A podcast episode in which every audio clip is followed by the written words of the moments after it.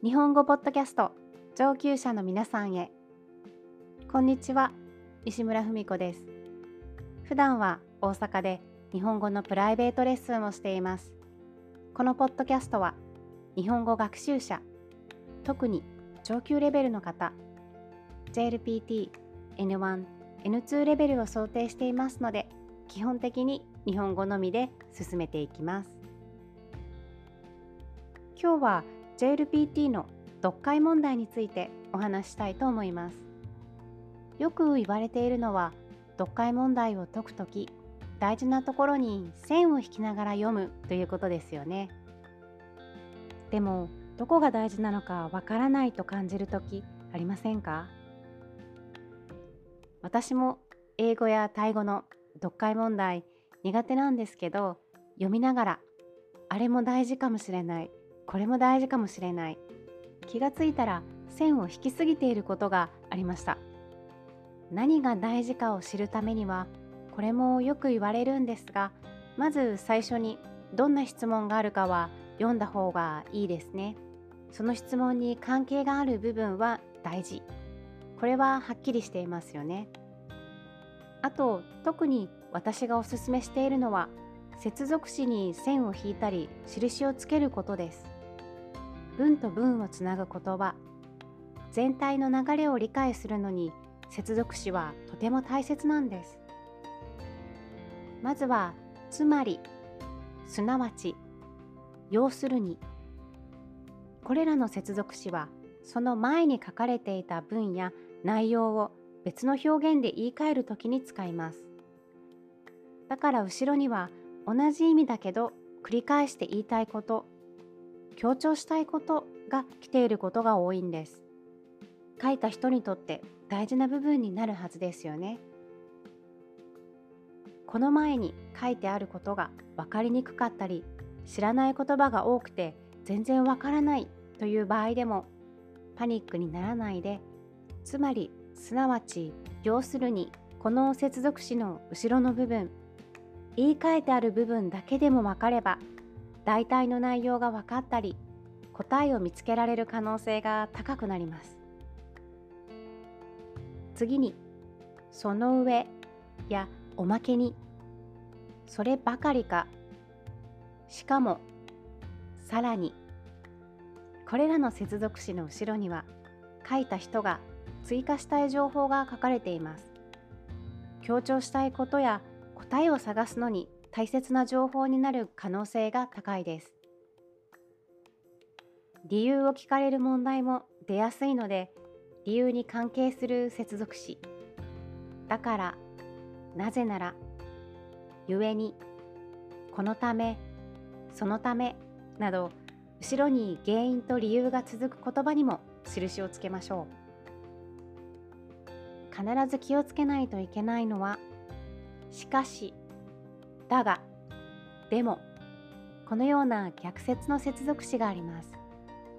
この後には反対の結果や反対の意見が書かれることになります。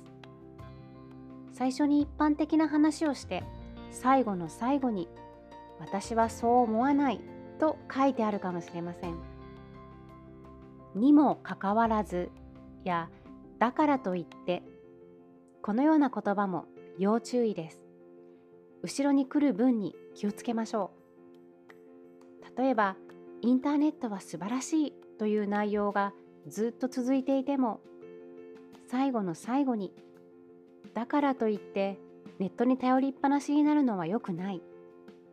こんな風に本当に言いたいことが最後に来るパターンも多いので気をつけましょう。読解問題は書いてあることがあまりわからなくても質問の内容と文のつながりが分かれば答えを探せることが多いです。内容はまるでわからないけど理由が書かれている文はここにあるなとかしかしと後ろに続く文があるからこの選択肢は正しくないかもしれないなどある程度選択肢の中から答えを絞ることができます。日本語の先生としては日本語を理解してほしい書いてあることを楽しんで読んでほしいという気持ちで読解力をつけてほしいんですが試験に合格することが最優先の場合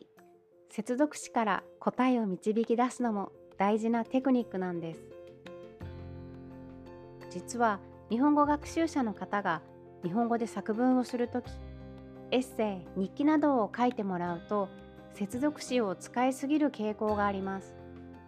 日本語の文章を書くときには本当に必要な時以外は接続詞は減らした方が読みやすい文章になるんです。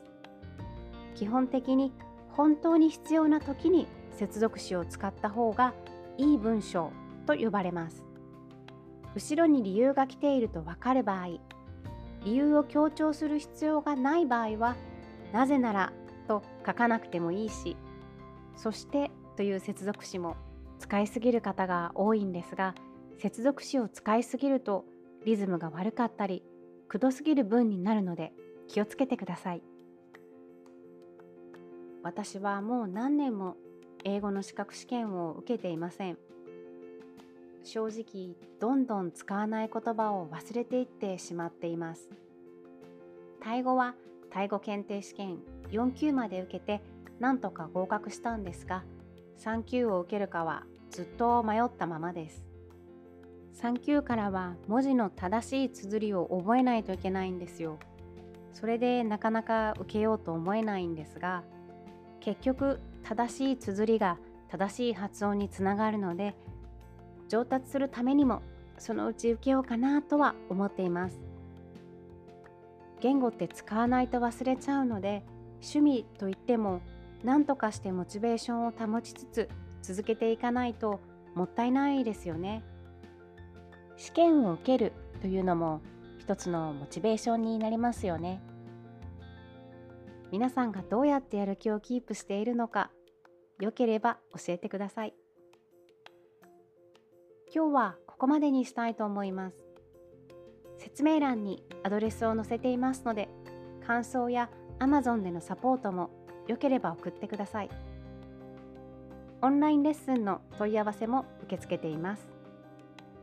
最後まで聞いてくださってありがとうございました西村文子でした。